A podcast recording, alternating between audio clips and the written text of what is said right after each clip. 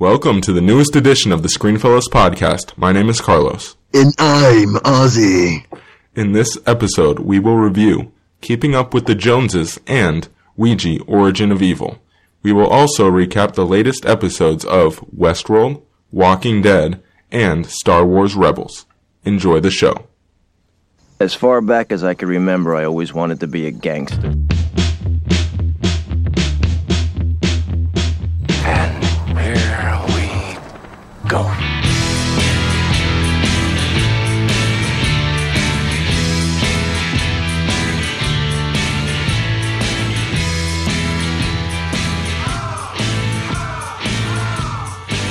Ozzy, how you doing?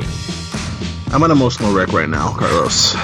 Okay, The Walking Dead premiere is took an emotional toll on me. Okay, Yep, yep, yep. And if you it's depressing, man. couldn't tell, even though I just said it at the beginning of the episode, um, we will actually be having Walking Dead recasts. We didn't think we were going to have them, but I finally convinced Ozzy to just do it.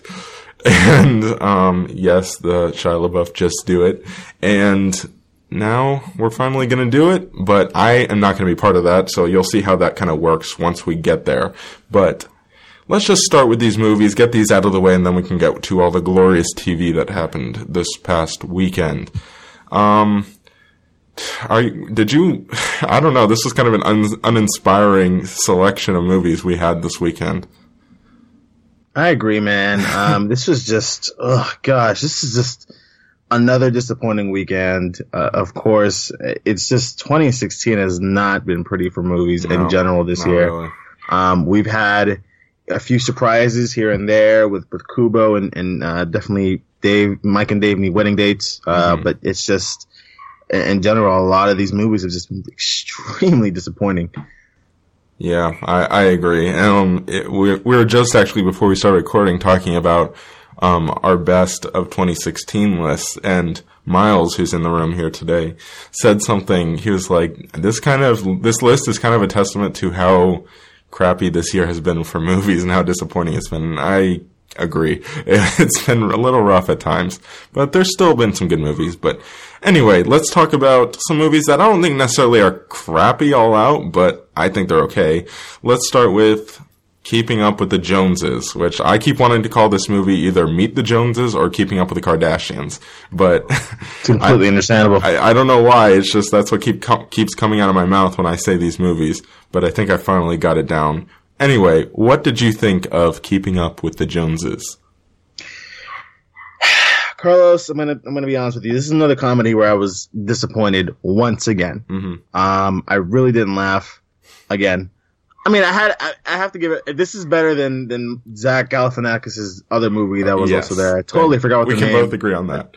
Totally forgot what that name is because it was such a bad film. Masterminds. Um, okay, you remember it. I don't. Um, so I, I definitely think that that was, it was definitely better than that movie because I did at least chuckle a few times in this movie. Mhm. Um, I think the, the I'm gonna just get into positives here. Gal Gadot and Jon Hamm have great chemistry together. I think they were definitely a major positive in this movie for me. Um, I think if they was actually would have just focused on them more, I think the movie would have been better because they actually did have some uh, good comedic um, dialogue in there.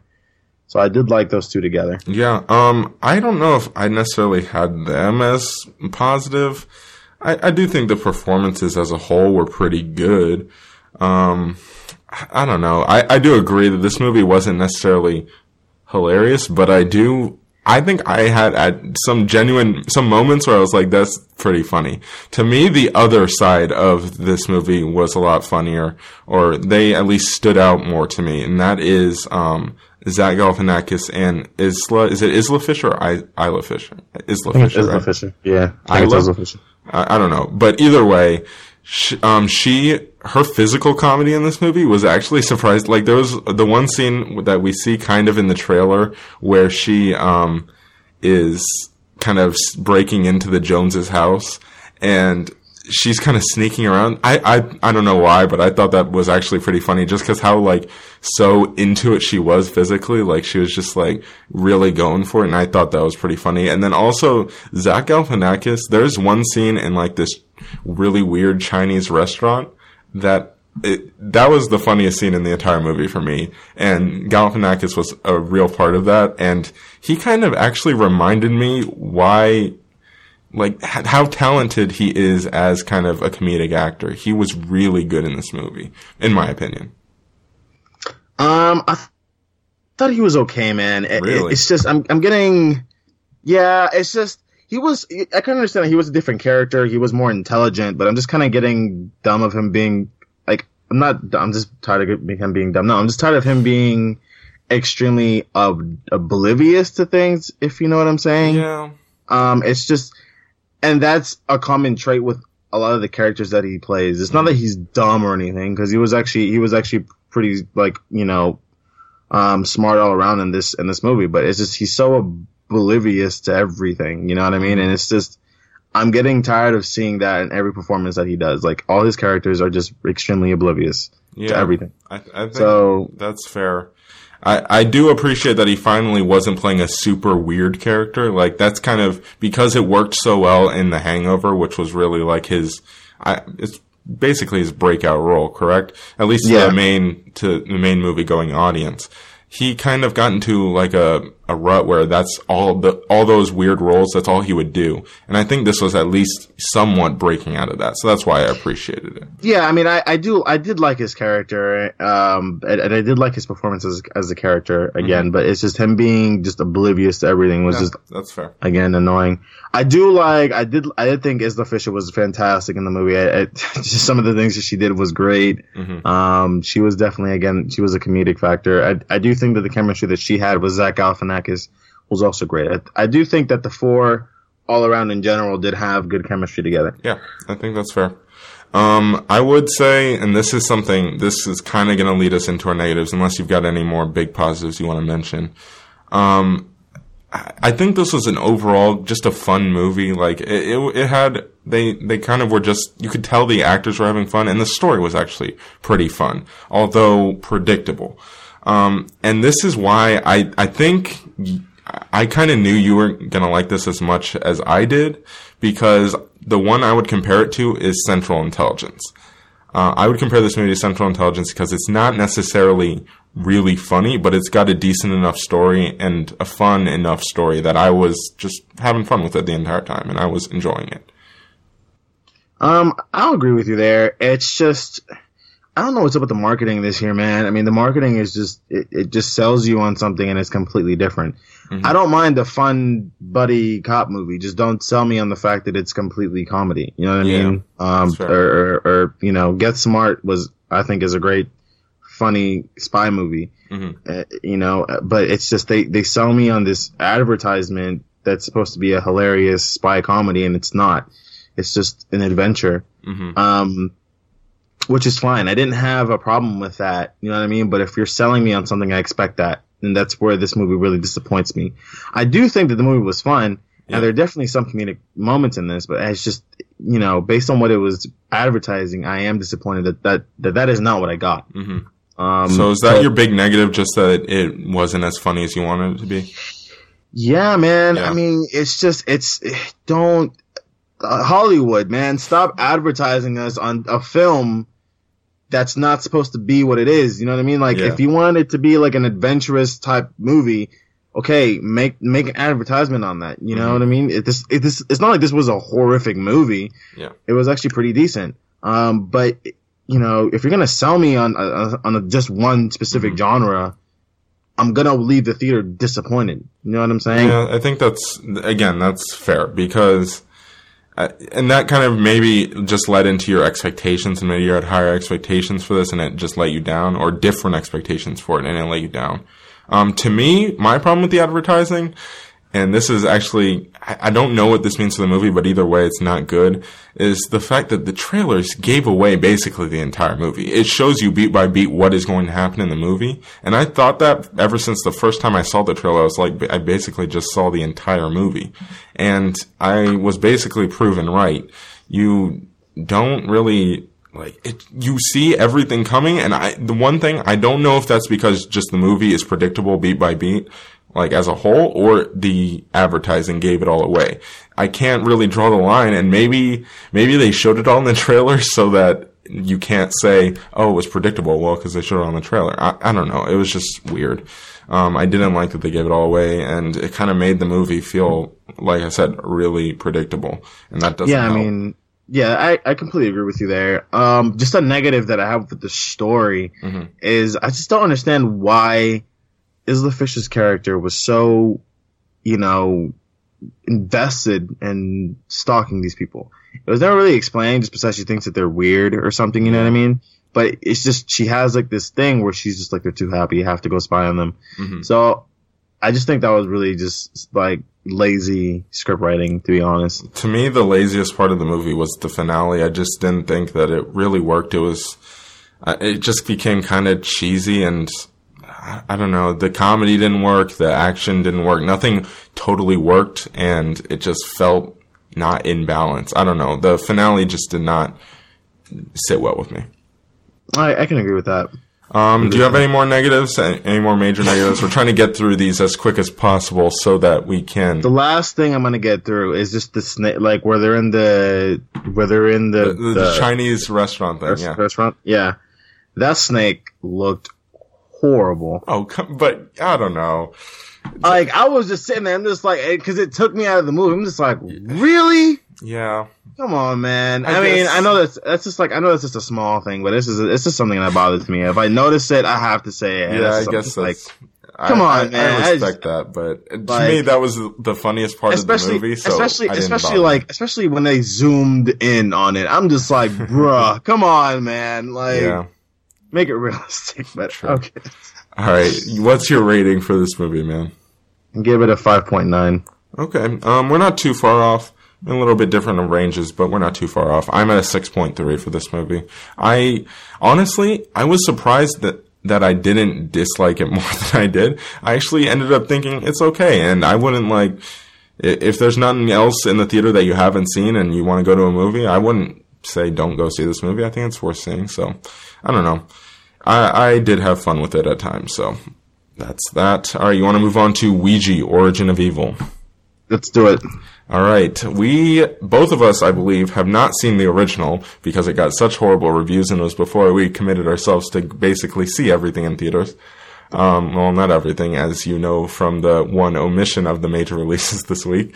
Um, but, uh, I don't know. This, this is a weird one because I didn't have high expectations for it before I saw the first trailer. I saw the first trailer, had decently high expectations for it. Then the second trailer came out, didn't have high expectations for it. And then the movie's reviews started coming out and I was like, oh, it's getting pretty good reviews.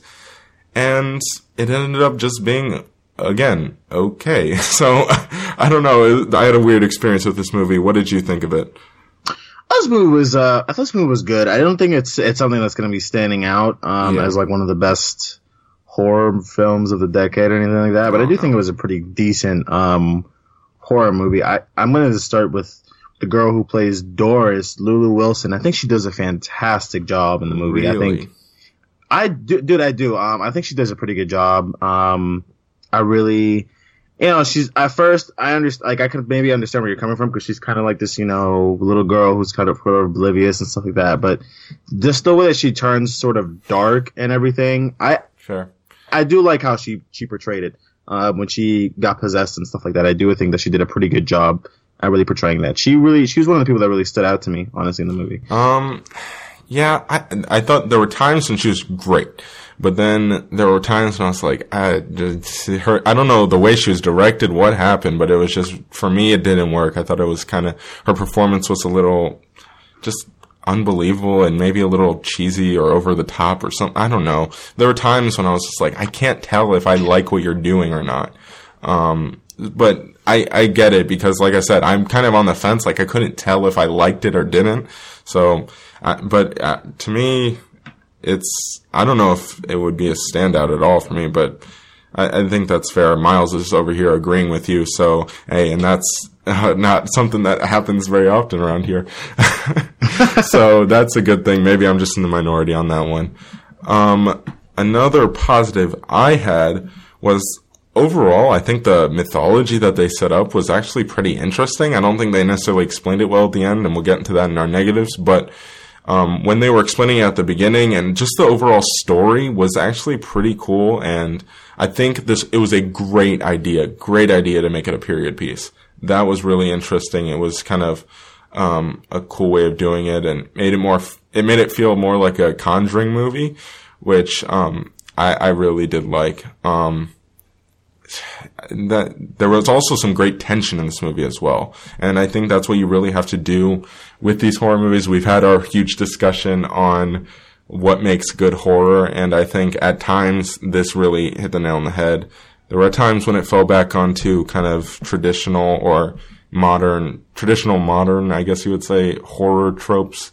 Um, and I didn't like that as well, as much, but um, there were there were some really good moments, especially early in the film. I thought the first half works a lot better than the second half.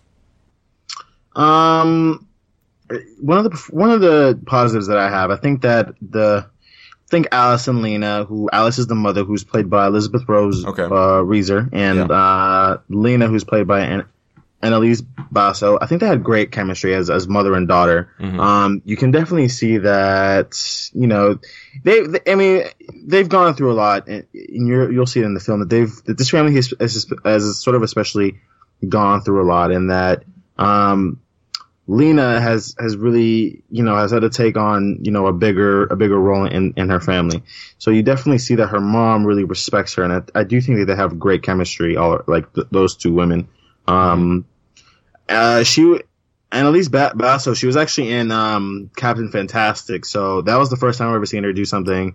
And seeing her here, I think she did a fantastic job again. Yeah, I, I I remember did a- her. You're right. Yeah, wow. I think yeah, I think she did a great job in this movie. Um, I'm I, I'd like to see her more stuff because I think she did a great job. Like I said, Mhm. um, Father Tom, played by Henry Thomas, is also what also does a great job in the movie, and I, I do like the fact that you know seeing him, seeing Father Tom talk with Elise on on how you know they deal, how they cope with with loss, and and and definitely discussing their beliefs. And, and how to help someone. Yeah. Uh, definitely, there's a scene where they sit down and they discuss it, and I think that is very interesting. Um, on how they how they do that, and and um, I'm glad you brought that up. yeah, I think that that is just a fantastic, uh, you know, sort of way and how to really bring in two sides on the equal and in, in, in an evil, in, evil equal sp- spectrum. Yeah. So I do like that um that that aspect of it. I thought that was actually very interesting to see both sides of it. Oh yeah, I definitely agree with you. I thought this movie had actually pretty decent and deep um, kind of things to say. Like it had um, some interesting themes about um, loss and um, grief. Um, and how would they deal with that and kind of denial like because basically what happens is the mom is doing this entire scam with her daughters or it's not really a scam because she thinks she's helping people but it's really a scam. Um, and she and then when real things start to happen she is just so accepting of it. And it's just really interesting that she doesn't want to believe that she is being conned even though she should know she's being conned because she's been conning people basically her entire life and i really did like that and that kind of dichotomy and that character um, and throughout the entire movie um, so i'm glad you brought that up you want to move to our negatives Let's do it, man. all right. Um, oof, my negatives. Like I said, the ending did not work at really all. Um, they kind of it gets really confused, and it they don't explain things well. There's some there's a couple of points where they just have exposition dumps, and it's just not done smoothly at all. Um, Yeah, I mean, the ending was sort of. Uh, I was very confused by the ending myself. If uh, agreed, because it. it um, we're not going to get into spoilers, but I mean, it was very confusing um, at the ending. I, I, I think that the trans in, in the beginning, I think that the transformation of Doris was actually pretty rushed. exactly. Um, that's something I had a major problem with in the beginning because it was just like, you know, it, it, it just like she automatically, like it automatically just happened. Like there's no Mhm. explanation as to like why or how they chose, like it's like why they specifically No. chose Doris. And it's just, you know, I, I agree to Um, an extent. I be I do think that it was unique the way they kind of showed that because a lot of the times in these movies it just happens kind of I guess slowly and you don't really know what's going on. You know something weird is going on. This was a little more explicit how they showed it, and I did think that that was cool because it was a different way of doing it. But I can get why you would say it was rushed. So, um, what do you have any other negatives? Um, just the fact that the sort of the I don't know what the heck they were. They were either demons or ghosts or, or a mixture of both. But I just don't like how they looked. Um, yeah, I just I just had a problem with the way that they looked. I mean, they they were they were overall decent. I just think they should have been worked on just a tad bit more. It Um, was kind of vanilla. There wasn't much detail to them at all. So, yeah, it was just it was it was all right. But I mean, I just think that if there was a little bit more detail, um, I think that we probably would have been. Uh, I think that the story would have added more um, if we would have gotten those sort of characters yeah. revealed. Um, my last negative, and I don't, again, this is something like Doris where I don't know if this is fully a negative or not.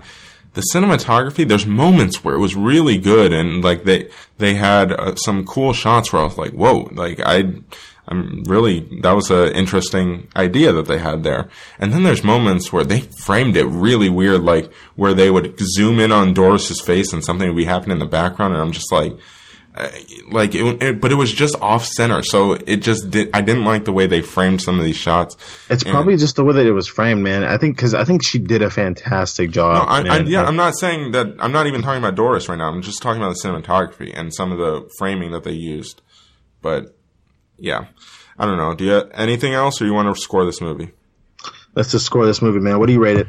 all right i am at a 6.9 out of 10 Okay, uh, I'm actually at, I'm actually at a solid seven. oh okay. Uh, well at least we're yeah. pretty much right there um, on the same page on this one Yeah, so. I mean, I, I'm at a solid seven. I mean, this is, I mean, it's not the best horror film of the year, definitely, but it's Oh, definitely no. a pretty good one. Um, it's not, and this was not a disappointment. Um, I think, I think for the first, I think the first time we saw this trailer, um, we were actually interested in seeing this movie. oh yeah So, um, it's not a disappointment for, at least for me. Uh, And yeah. I do think that you guys should give it a watch. It's interesting because this might sound weird for me to say, but it's not as bad as I feared that it would be, and it's not as good as I wanted it to be. You know what I'm saying? Like it's Yeah. really, I, I don't know. That's why I'm kind of stuck in the middle. I don't know how to feel about it. Um, so I don't know. It's interesting. It's definitely interesting. All right, let's move on to our Westworld recap. So this is your official spoiler warning. If you have not seen episode four of Westworld, then you might want to check out or fast forward to the recap that you want to get to. The one after this will be Walking Dead, and then the one at the end will be Star Wars Rebels. We will have the time codes in the description for you there. So, spoiler warning, this is your last chance. Now we have spoilers. Um, what did you think of this episode of Westworld, Ozzy? I think it was another great one, man. Um, I, definitely seeing um the definitely seeing the the man in uh, Man in Black is always great, man. I know you wanted to Um, start with the Man in Black because you knew what I was going to do here. Ed Harris, man, he just he just brings it to the screen. I am yeah. loving seeing him so far, man. He is just fantastic. Definitely a positive in this show. Um, He just brings it, man. I, I I love this guy. like he's he is a force to be reckoned with, though. Um, but he he I don't know what he's playing, man. But he's definitely definitely force to be reckoned with. Uh, the reason, the real reason Ozzy brought this up is because, shut up, Ozzy, is because he may, I'm not going to say yes, that is definitely true, but he may have called it blindly. There's a pure luck that he called that maybe the man in black is our quote unquote protagonist or anti-hero here. Because there is an interesting line of dialogue in this episode where he is talking about Arnold and how he knows Arnold is interesting. That's something else I want to get into. Like, how does he know Arnold? Why does he seem to have so much control in Westworld right now? But he was talking to, um, what's that one, um, host name that's with him right now? I can't remember. He was talking to I have the host name right here. Give me one second. He is talking to Lawrence. Yes, Lawrence. That's who it was. He was talking to Lawrence, and he was saying um, that he was basically saying, "I kind, I want to set you free," and that's what it seemed. That's what it seemed to be getting at the entire episode. Is that maybe he is trying to. And he said something to the same effect earlier, where because Lawrence, or uh, sorry, not Lawrence, um, Arnold, we already know that Arnold basically had this idea of having um, the host be sentient, have have um, a conscious or be aware, and he seems to be wanting to kind of uh, get, add to Arnold's legacy or keep Arnold's legacy, fulfill it. So it's interesting that he wants to do what Arnold wanted to do, and I don't know, they really, and he's looking for the maze, and then Bernard sends Dolores looking for the maze, and he's seemingly sending her to look to be free, quote unquote. So, I, what is this maze, man? That's what I'm really interested in right now. Yeah, I mean, it's looking like uh, it's looking like the Man in Black knows that the hosts aren't real, but he Oh, wants well, yeah. to make them. He, but he wants to make them sentient as well. Yeah. Um. So I think I think he's really sacrificing a lot of what, like, a lot of I don't know if I would go a lot far. of them. I mean, I mean, it makes sense. I mean, because we see we see that he didn't rape Dolores. You know what I mean? Well, yeah, he Um, did. No, he didn't. He did in the first episode. Are you kidding me? Yes, they he- kind of replayed it and what happened, man. What are you talking about? No, he did in the first episode, and then that second time where she kind of remembered the man in black, and that's what she defended herself. And then that next time she was about to get raped.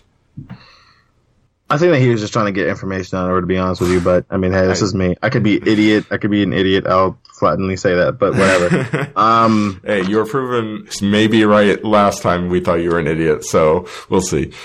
um, but anyways, no, man, I, I do think that he does a lot of the stuff that he does to get the information to make people to make these things go free. Mhm. Um, so I do think that if he is an Arnold Arnold side, that he's that he's um definitely gonna be an, an antagonist. Um, or not an antagonist, but sort of like an anti-hero, just Yeah. because of the fact of what he does to them hmm is is horrific. Yeah. But we see why he does the things that he Yeah, does. and ultimately, if this is if he's being truthful right now, he has the same goals that basically we have as viewers because we want Dolores to be able to think for herself and be free, and that's what he seemingly wants. He wants to free them, and it might not be for the best reasons because I do ultimately think what he's trying to do is add stakes to the game. He wants to quote unquote unlock a deeper level to the game, right?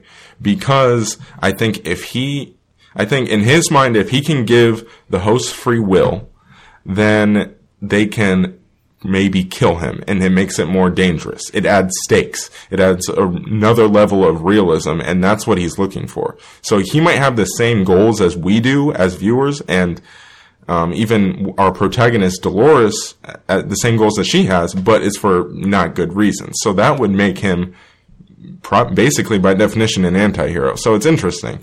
Um, anyway, let's move on from the Man in Black here. We've been talking about him for a while, and let's talk about um, Maeve because Dolores seems to be the most emotionally developed of the hosts. Like she kind of she's feeling the most. She knows what she wants, and she knows that something's wrong. But Maeve, I think Maeve knows the most. She's the most intellectually developed because she has figured out that that she's basically resetting. She's figured out that there are people who sew her up and fix her. And she's figured out that there was a bullet locked inside of her and she's able to get it out. Um, and I thought that that scene where she draws the person who was fixing her and then goes to hide it away and realizes that she has been drawing that over and over again and that she doesn't remember any of this. I thought that was brilliant. It kind of blew me away when I first saw it. What did you think of that scene? Um, I And thought that was a very, I thought that was a very interesting scene, and it's such mind blowing, and it's so mind blowing because, um, she, you can tell that she's very scared because the fact that she's known this, hmm but the fact that she keeps forgetting it at the same time, that's very scary. Um, so she's scared because she doesn't know where she's at with this information. She doesn't know who she can really go to with this information, and she doesn't know if she's being watched. Mhm. Um, so I think it's Maeve is just is becoming such a well developed character on the show. Oh, you know And- what? Dude, I just thought of something. So basically, Maeve's storyline is an is moment, Memento, Christopher Nolan's Memento every week. Yeah, like she's she's remembering and like she has to figure out what she already knows every like it's just that's great. Um sorry, I just had that like little revelation in my head. Um but Yeah, I, I agree. Maeve is just, she's quickly becoming one of the most interesting characters on the show just because she knows so much. And I don't know if she knows how close she is to kind of putting some of these pieces together. Um, do you think that now that she's found the bullet, maybe she'll, something clicked and she'll be able to remember? Um, maybe. I just, I just think that she's gonna. I mean, she dies again, Yeah. obviously at the ending of the episode. Yeah. So I think she's gonna start remembering a lot, a lot more, And maybe of- of faster. things. Yeah, but she's gonna have a problem because we, we do have the people that are watching her loop. So if she goes out of it, they're gonna have to remove her. Yeah. Um, so I do think that she has to be careful, but I, I but I do think that she's gonna start to realize that quickly because Mhm. there are they're watching everywhere. So um, I'm really interested to see how that goes with with her.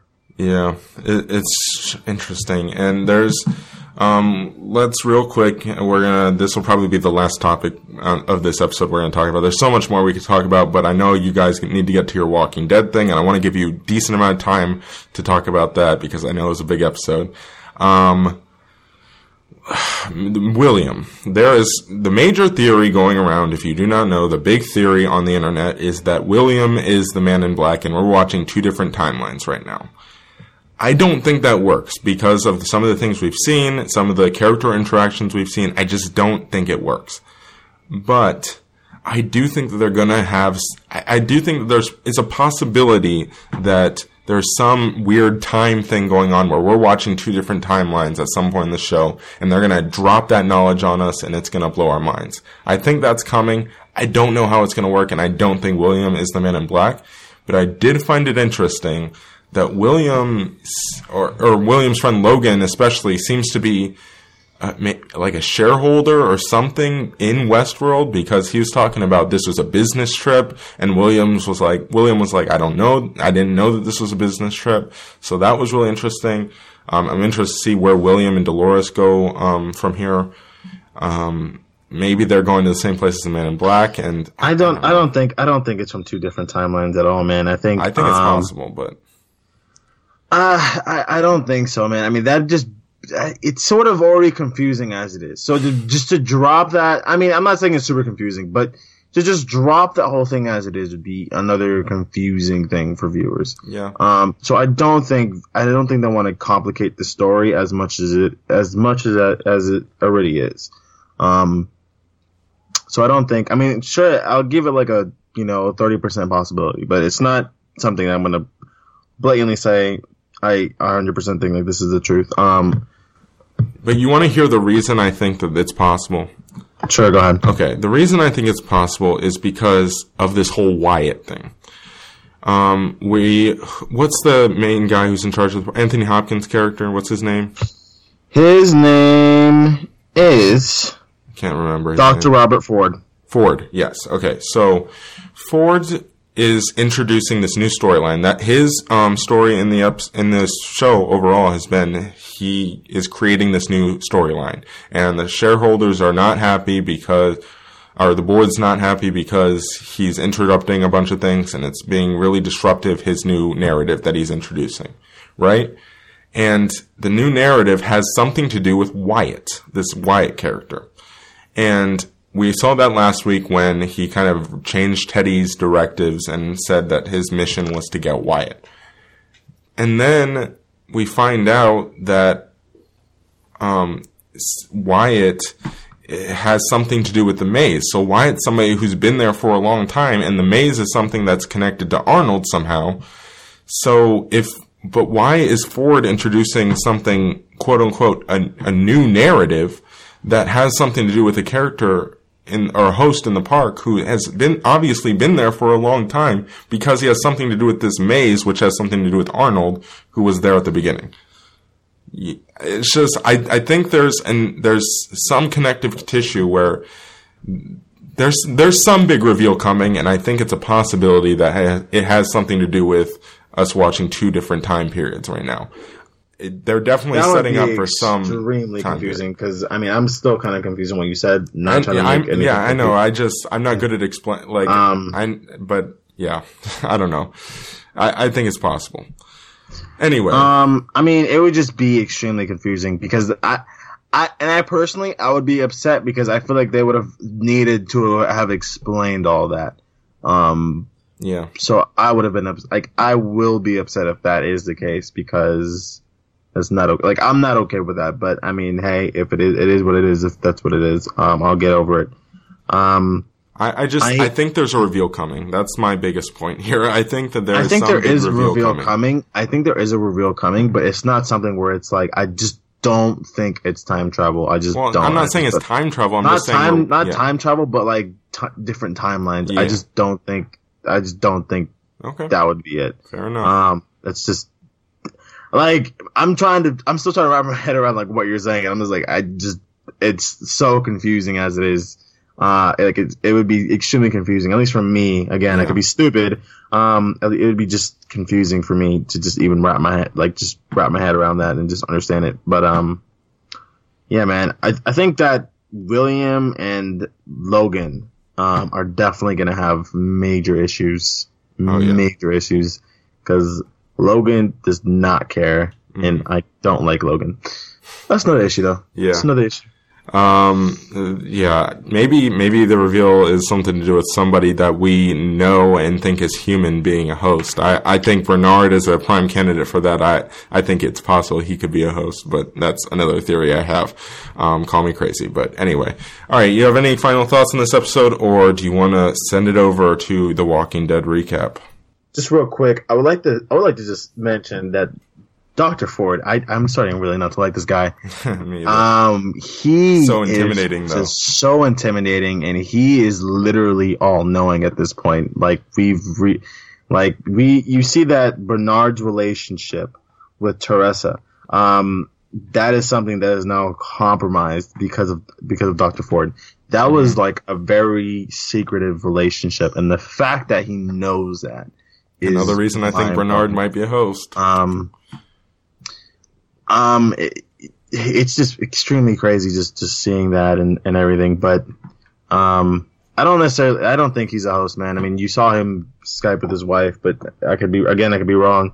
But um, it's just crazy just seeing that. Um, you know, Doctor Ford knows everything, Yeah. and the fact that he does not care what the board thinks. That's another thing. You know, at the end of the day, he's like, I made these things. I'm gonna do whatever the hell I want. Mhm. So get the hell out of my way. So very intimidating, very very crazy guy. Um, I just can't wait to see the dialogue that the Man in Black has with him, yeah. uh, because that I that's gonna be interesting. All right. Um, okay, so one thing move, before we move on to our Walking Dead recap. Um, this is going to be a little bit different of an episode because for the Walking Dead recaps, generally I'm not going to be on because I don't watch The Walking Dead. I will talk about maybe I'll be watching it soon, but I don't watch it as of now, so I'm not going to be on those segments. So what we're going to do is I'm going to send it over to Ozzy, Miles, and my brother Enrique, who is a production assistant for Screenfellows, and they are going to be recapping The Walking Dead. From there, they will send it to our Rebels recap. So I know it's a little bit confusing here, but it should work out pretty well. And also, we will make sure um, to do our social media because I signed out from the Rebels recap, but social media will be done in the Walking Dead at the end of the Walking Dead recap because I forgot to do it in social media or do it in um, Rebels. My bad. So they'll do that from there as well. All right, Ozzy, we are going to be sending it over to the Walking Dead recap. Shut up and sit down.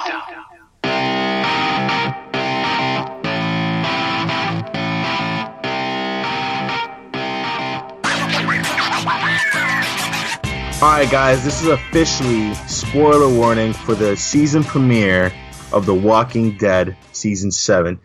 I'll give you guys a few seconds. Five, four, three, two, one. So we have two guests on today.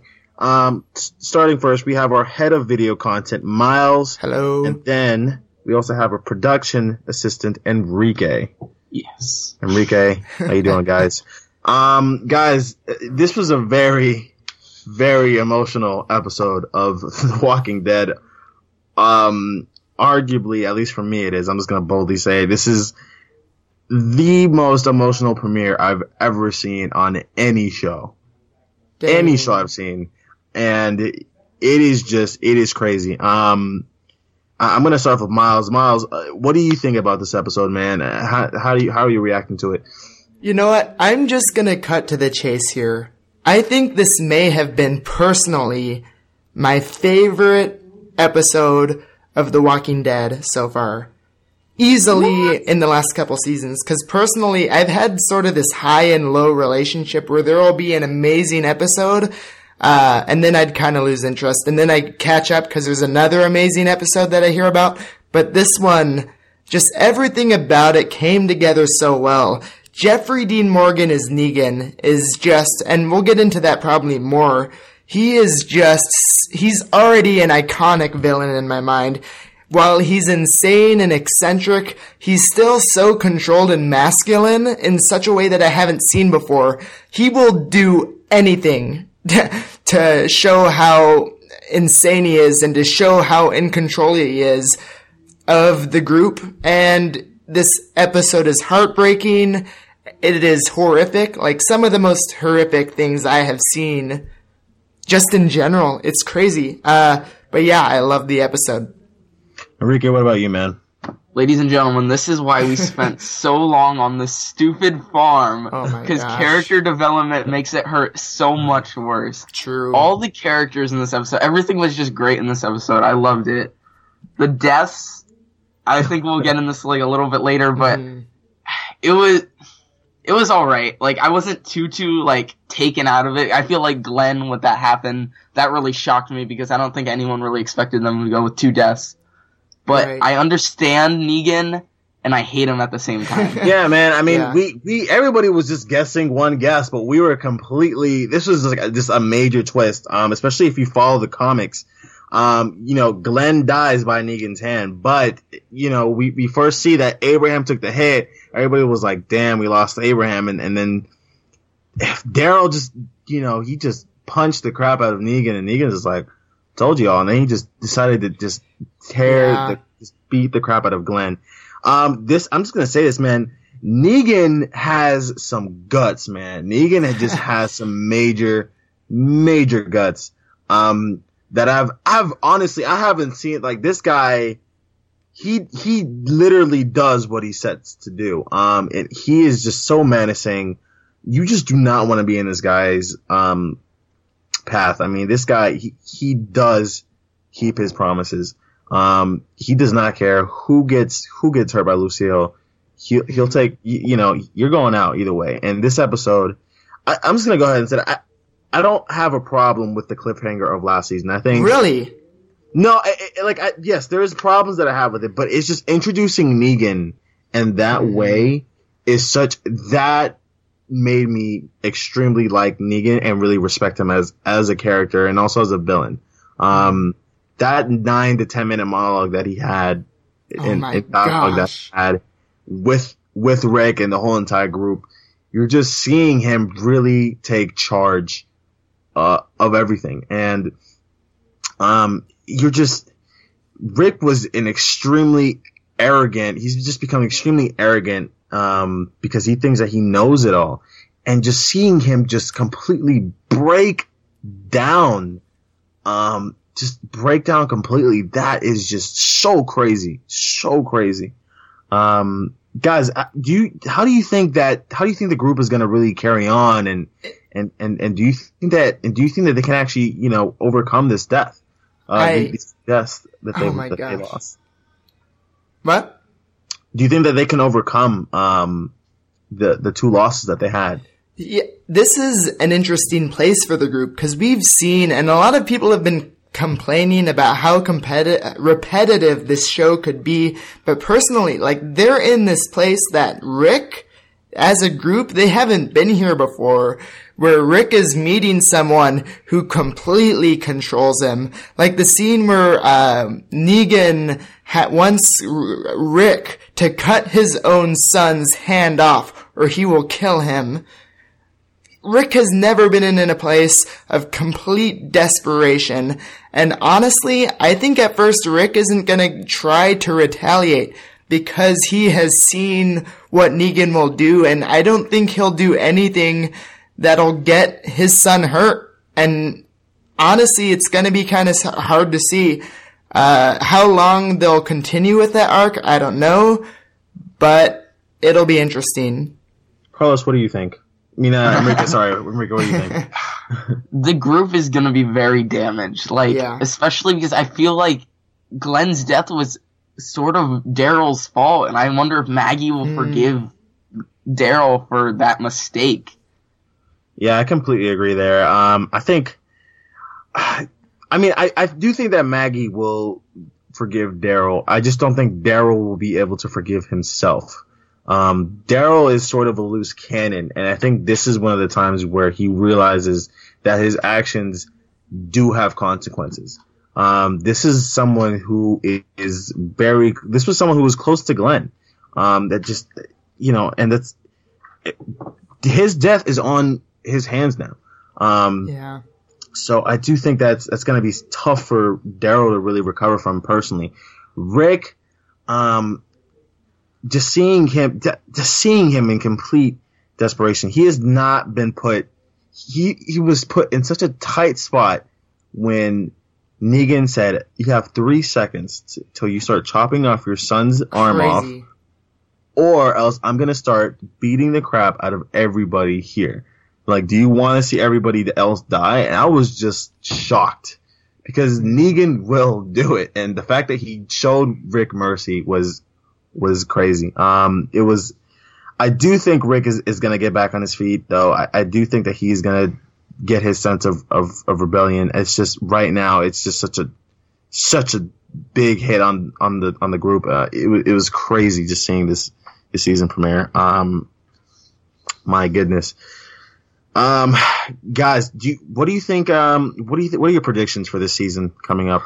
Ooh. Enrique, Enrique, I'll start with you. What do you think? I wa- I think Maggie's baby's gonna make it.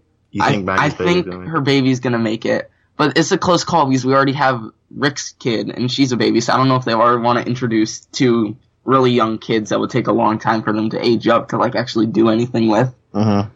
But yeah, I feel like Negan is gonna be in control for most of the season, in even maybe other seasons. Like I feel like we- we're gonna see more Kingdom stuff next episode, and maybe that will affect some more stuff.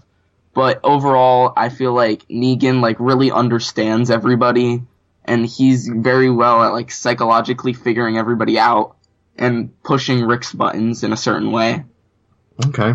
All right, Miles. What what about you? Yeah, well, it's interesting because this show, like, whether you love the show or don't like it, I think it's pretty much agreed that this show has this thing where it'll have this completely amazing, like, season premiere, and then it'll kind of take its time, slow down, and some would say that it would get boring. So the last thing I would want is that they wait too long on the storyline that's going on. Don't get me wrong, I don't want them to kill Negan this season. I think he's such a great villain that they should really hold on to him and let that really pay off at that moment.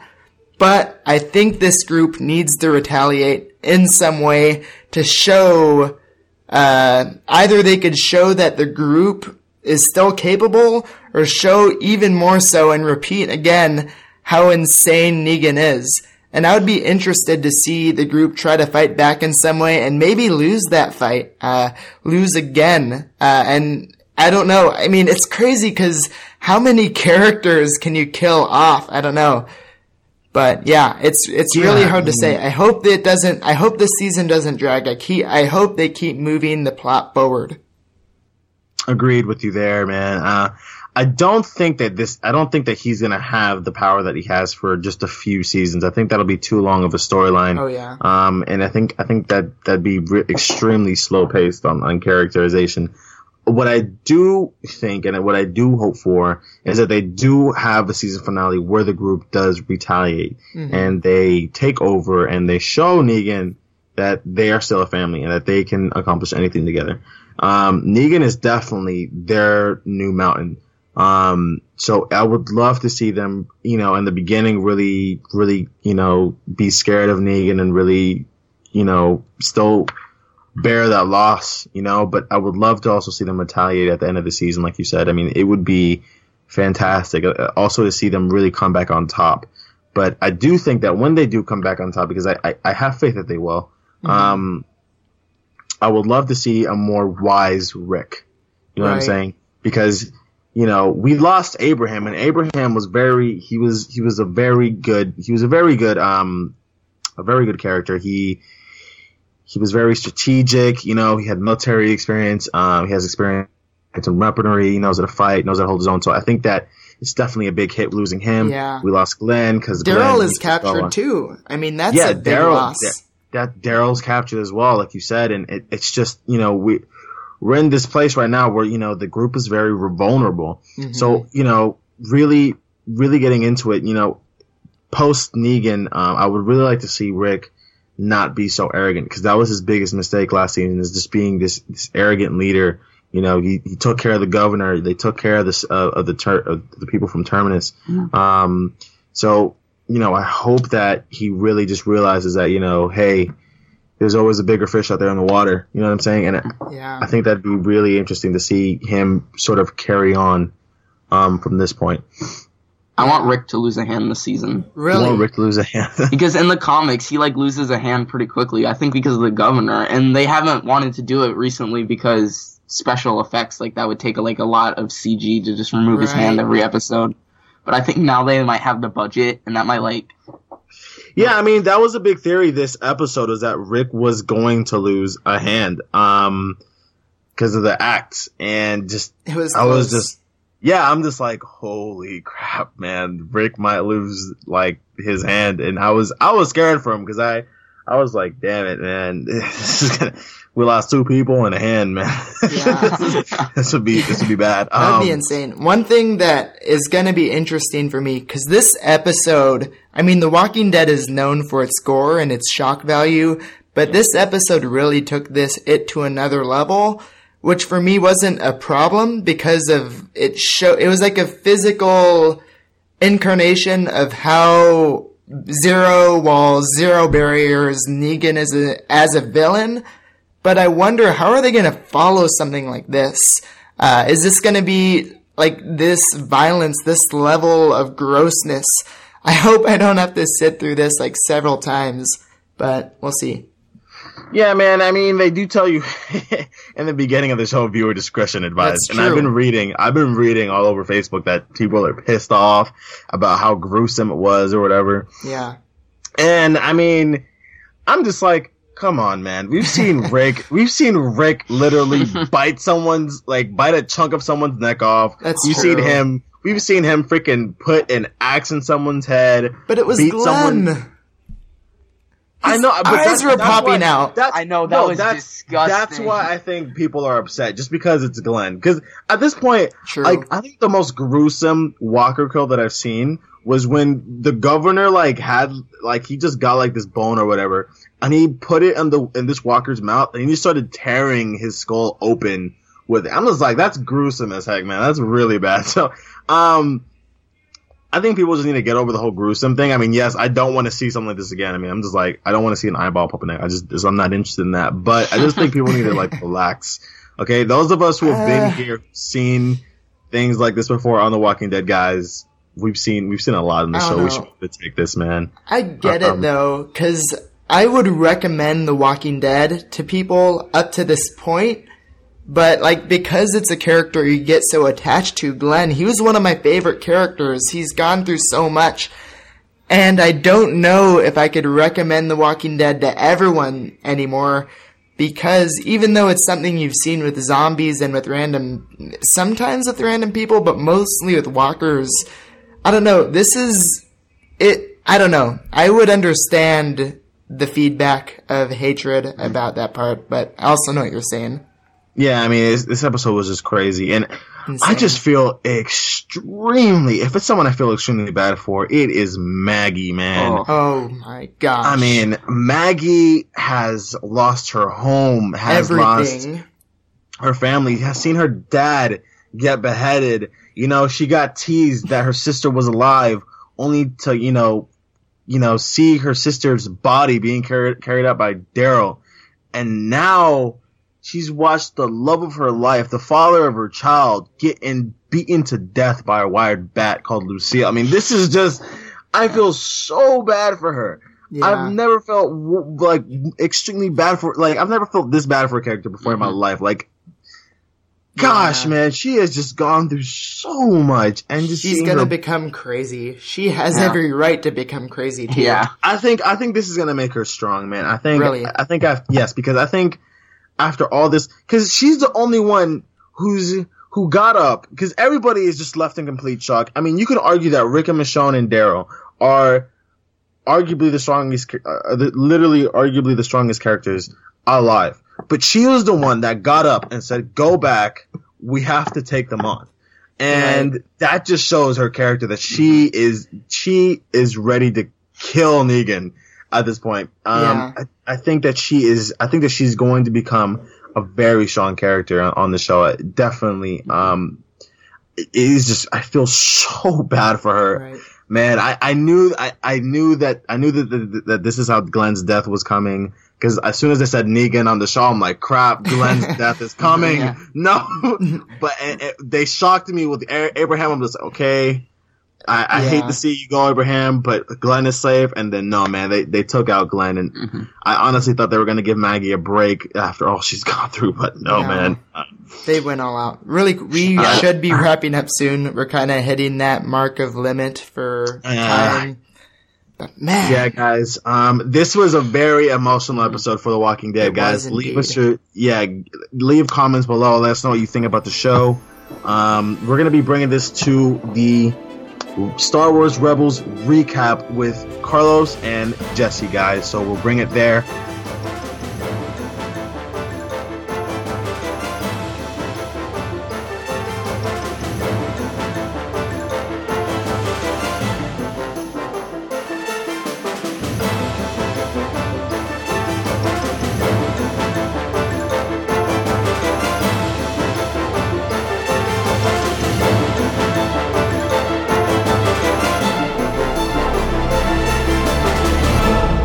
Welcome to the Rebels recap. This is Jesse here with Carlos as Yep. usual.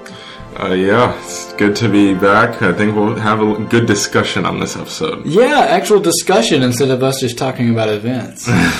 so we have time for that. Let's go ahead and jump into it. So this episode was called The Last Battle.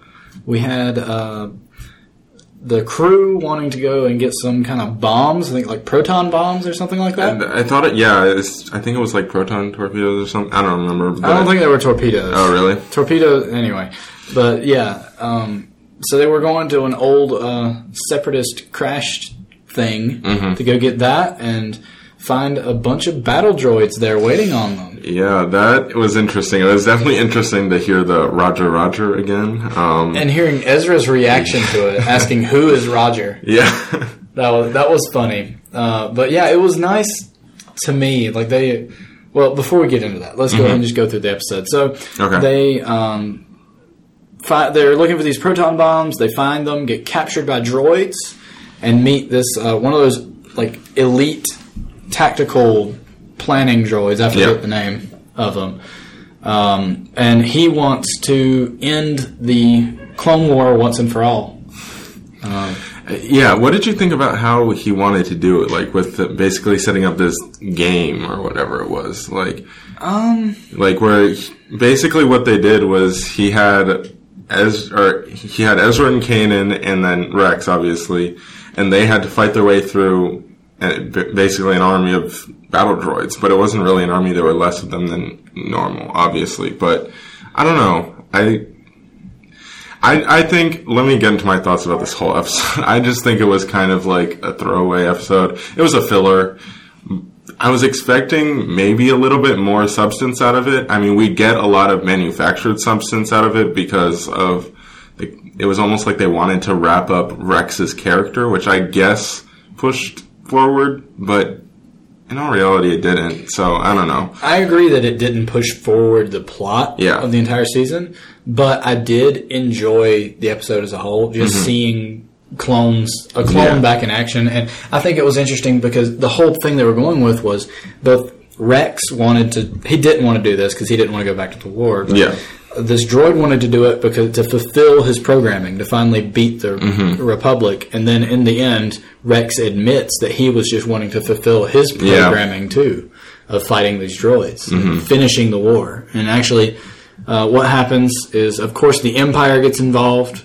Um, they end up finding the base and uh, sending in a, some AT-ATs and stuff. So the droids and the um, rebels have to work together uh, using some interesting logic of uh, the Republic became the Empire. So Yeah. technically, the Empire is the um, droids' enemy Yeah. and then they the rebels of course are fighting the empire to begin with so they're on the same side now Yeah, it, that's but that's kind of the logic that I had the entire way through.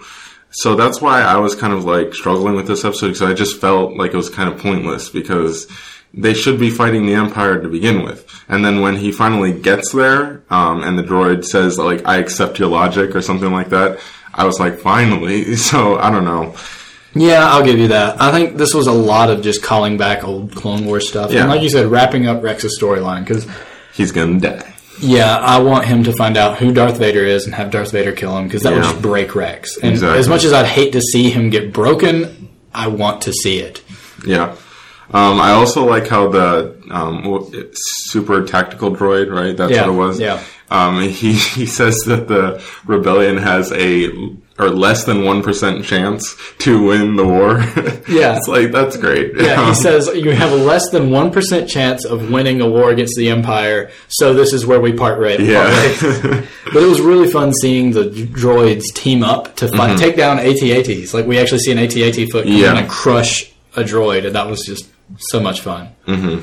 and it kind of one thing it did do was highlight how just desperate and I don't know, like kind of scrappy the rebellion is at this point, especially because when they're trying to take down the AT-AT, um, the super tactical droid goes, "I've never tried such a desperate plan before," and because it was basically like which we can get into that plan as a whole in a second, but it was basically like they were shooting at the Jedi who were deflecting them into the these bombs or whatever that they originally came to collect and then having them blow up.